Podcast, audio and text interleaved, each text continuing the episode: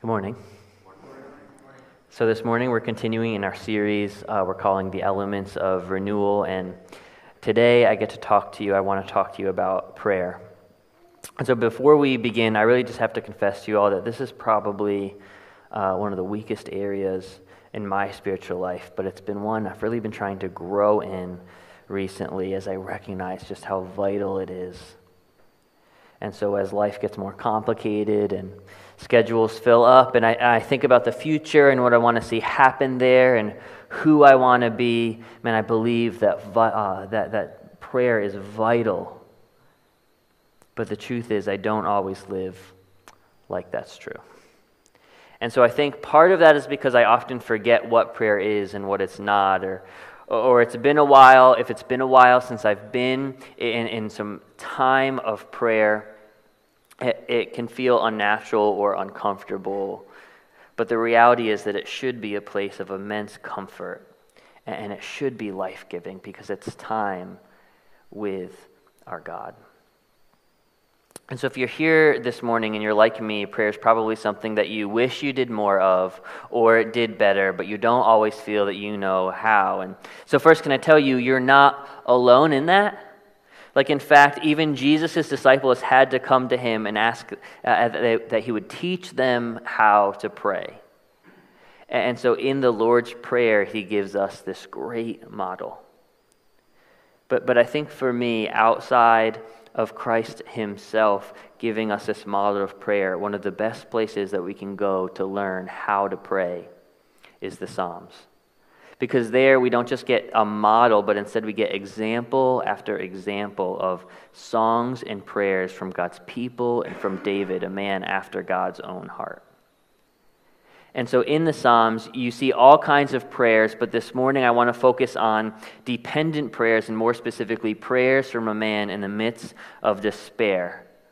And so I want to do that for really two reasons. And first, I think it's in these times that we most need or want to go to God, but we don't always feel we have the tools or the confidence. So I want to give us that this morning. But, but second, and Evan shared this before, um, but as, as a church, as, as the leadership here, we've just felt burdened over the last few months as we've heard from and walked with many of you through yours. And so, listen, I'm going to preach on prayers of despair, dependent prayers, because I think we need it. I certainly do. And, and so this morning, I, I want to look with you at this Psalm of David, Psalm 143. And, and while we don't know the specific context to when in David's life the psalm was written, its words give us very clear insight to how he was feeling. And with that, what I think makes Psalm 143 so beneficial for us to be familiar with is that we get to see how David processes through those feelings and how he invites the Lord into that process really to guide it. And in so doing, I think it gives us then this framework that we can work off of when we're facing our own times of despair.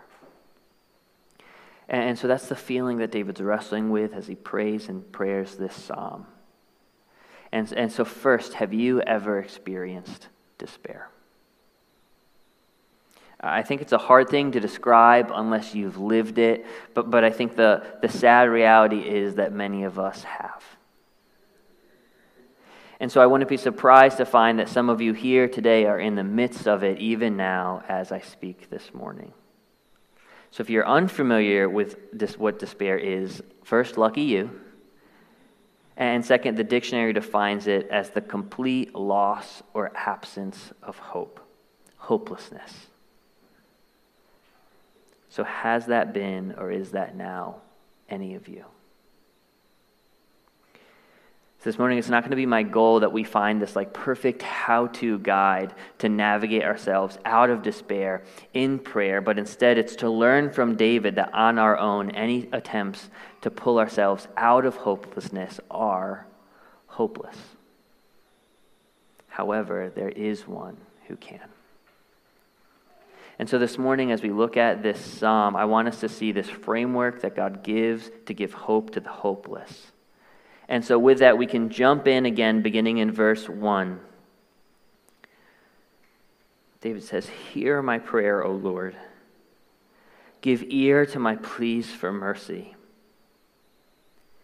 In your faithfulness, answer me in your righteousness. Enter not into judgment with your servant, for no one living is righteous before you. For the enemy has pursued my soul. He has crushed my life to the ground. He has made me sit in darkness like those long dead. Therefore, my spirit faints within me. My heart within me is appalled.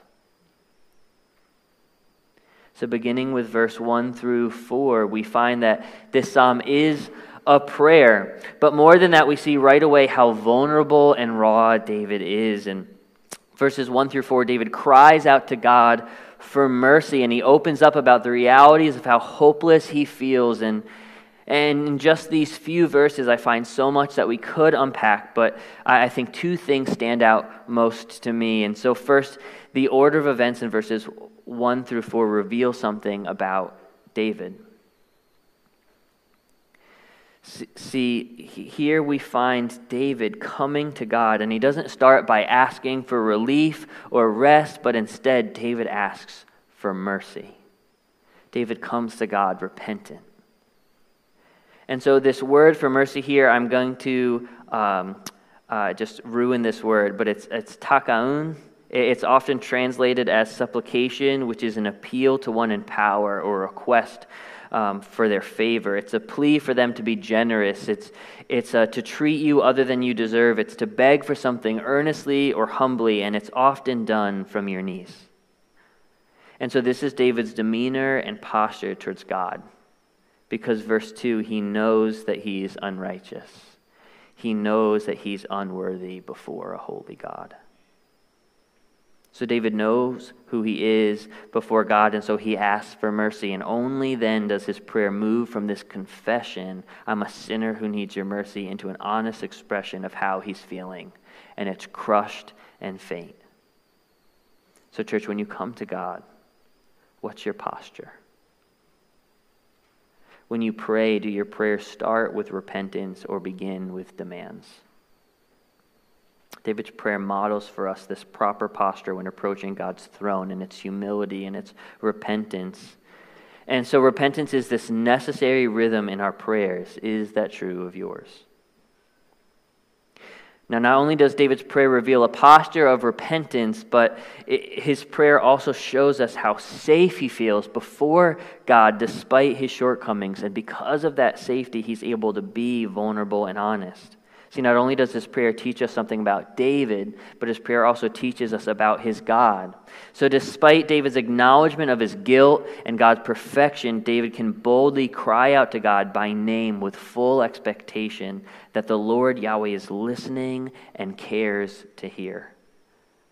And so, for us, this should be a sign of hope. Church, we have a God who knows us, but more, he allows us to know him by name. And though we are so unworthy, He's faithful and He listens whenever we cry out to Him. And so, section one of Psalm 143 teaches us that when we suffer or feel ourselves slipping into despair, our first response should be the same as David's. We should come to God in repentance, but also with full confidence in His faithfulness to forgive and His desire to hear from us, His people, and His children. So, what a blessing that is to know we're here this morning because we worship and serve a God who not only is righteous, but also merciful and who cares to hear our burdens. You know, I've been um, here with Liberty, a part of Liberty Northeast. Um, uh, I started here in January of 2021, so not that long ago. But in that short time, I've watched as God grew this place and moved this church from a room in a basement to, to this building and this room that we're in now. And in under two years, I've watched as families have come in and entered into our family here, been baptized, become members, and serve and be served. Some of you have been here since the beginning and ha- have been just so steadfast. And others of you are pretty new, but have given your whole selves to be this part of a, a small section of God's kingdom in the Northeast. And so, can I just encourage you, man, we're encouraged by you through something as insane as a global pandemic, you worked hard to keep God's church alive in your neighborhood and to be the very presence of Jesus here. And so that's worth celebrating. But also, that's exhausting. And so if you're exhausted, don't be afraid, to be honest. And outside of here, like, listen, uh, if life is a freaking mess right now, don't worry about how others might see you or you may come across. I just said the word freaking in a sermon. David was honest with his repentance and his des- despair, and because of that, we, thousands of years later, get to know that we're not alone. But more, we get to see how we can process through it with our God, who we can cry out to by name but also and more, as God's people, we should seek to be a community that reflects the same safety and care. Like, care for one another is something that we see all over Scripture. But Galatians 6 2 puts it really succinctly, telling us to carry each other's burdens and in this way fulfill the law of Christ. And so that means that when someone like David says that he's been crushed to the ground, it's our job to help them up and ease whatever burdens put them there. In fact, it's the law. And so, with that, I want to encourage you to be vulnerable and be honest with each other. If you're here this morning and the words of this prayer just hit home, know that you're not alone. And in fact, according to research I found from Boston University School of Public Health, listen to this. Depression symptoms have risen from 8.5% in adults in 2020 to 32.8% last time I checked. So that's one in three people in the U.S. claiming that they can relate to David's prayer here. Church, that's a lot of hurting people. And listen, there's more than three of us in this room. There's more than three of us in this room, which means the odds are that so many of us sitting here are facing times when this prayer feels so relatable to us. And so, as we think about this room that we're in and the people here, your brothers and sisters, your neighbors who are suffering, if that's you, if you're tired, if you're depressed, if you feel hopeless, Share that with your family so that we can be your family and care for you the way Christ cares for you and has called us all to do so for one another. So, my hope is that in so doing, it will remind you of the love that God has for you and for us, his people. That's my hope. And so, from here in, in this psalm, David's prayer shows us where his confidence in God comes from. Read with me verses 5 through 6. He says, I remember the days of old, and I meditate on all that you have done. I ponder the work of your hands. I stretch out my hands to you. My soul thirsts for you like parched land. Selah. That water. So, verses 5 through 6 reveals to us where David's confidence in God comes from. David's able to boldly come to God because he remembers all that God has done and promised. You know, while I was reading this section, I was curious about the phrase days of old. I wondered if it had a pattern of use. Like, were these specific days he was referring to? Was this the same as the days of our youth? Was this last week? Was this pre flood, post flood? So I looked it up. Here's what I found it just means a really long time ago. Like, based upon its use in Scripture, it seems like a way just to refer to generations past, a long, long time ago, the olden days. But more interesting is what I found uh, in regards to the word remember. And so there's two very similar words for remember in Hebrew, and this one is certainly a common word. However, it's always the one that's used in reference to God remembering his covenant promises. And this kind of remembrance always leads to action. For instance, when God remembers Noah and the floods subside. Or when he remembers his promise to Abraham and he puts into motion his plan for the Exodus through Moses, and so on. So, this form of remembrance leads to action. And for David, remembering all that God had done moves his focus from the ground and his current circumstances to the heavens. And he stretches out his hands to God and yearns to be closer to him. And so I think understanding this form of remembrance is important for us, and important for two reasons. First, because in order to remember, you must first know. It's such a gift for us, but simultaneously so easy to take for granted our access to God's Word. Like the majority of human history did not have access to the full canon of Scripture the way we do. More than that, today with the internet, we have commentaries and journals and all kinds of resources that can help us as we seek to find what it is that God's given us to know. Also, He's given us His Spirit. So take advantage of these things. Spend time in God's Word like David. Meditate and ponder. There's a form of blessing that comes from such a thing. And when we remember all that God's done and promised, it leads to hope. And second, this kind of remembrance is important because it always requires and leads to action. You know, my, in my tenure as a pastor, I've seen large numbers of people who miss that point. And I've watched as people enter the church doors on Sunday morning just to leave an hour later, seemingly forgetting all that that assembly had for them to know or remind them of. And I've talked with people who believe that it was enough to know that God existed but refused to submit to him as Lord. But James, in his letter, right, we talked about this, let, uh, tells us that a faith without works is dead and that knowledge without action makes us no better than demons. Jesus himself tells us that if we truly love him, we would obey his commands. So to remember God is to know him and to respond to him in actionable ways. And so this morning, do, do you believe that you know God? And if so, in what ways do you remember him in the six days beyond Sunday of every week? Like David, we can, we can come to God in confidence because we can experience and remember all the times that God's people have been in despair and cried out to God, and God remembered them. Biblical remembrance always leads to action.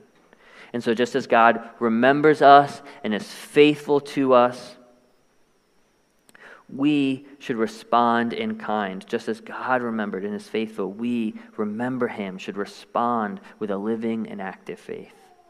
And so, here at this halfway point in David's prayer, we see that when in the midst of despair, we, like David, should cry out to God in repentance, but also with confidence, remembering we worship a God who always remembers us.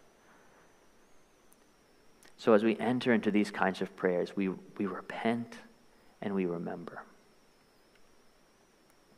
And, and so David, approaching God, recognizes his own guilt and repents. Then, without fear, he makes himself vulnerable, uh, revealing exactly how he feels in confidence, remembering who his God is. And only then does he begin to make his requests.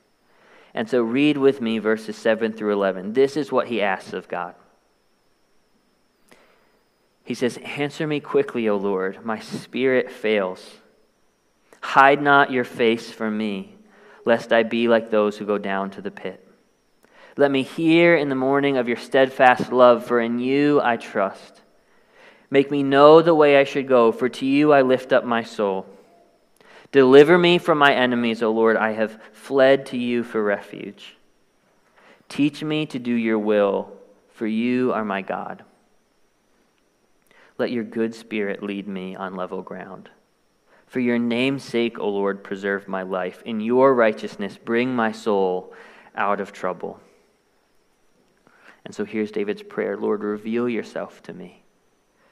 Speak that I might hear. Show me where to go. Rescue that I might live. Teach that I may obey. And let your spirit be my guide. All for your name's sake. There's so much we can learn from a prayer like that. David, through these prayers, shows us his active desire to be near to the Lord. And I specifically love verse 8 Let me hear in the morning of your steadfast love. David yearns for, for the knowledge and experience of God's love at the start of every day Lord, I can't do this without you today. And his desire is for these ears, which Christ later would appeal to in his gospel, saying, Let him who has ears hear. David's desire is to know God and to be known by God. And he wants to begin every day reminded of this steadfast love. And he wants to hear from God and be guided by him.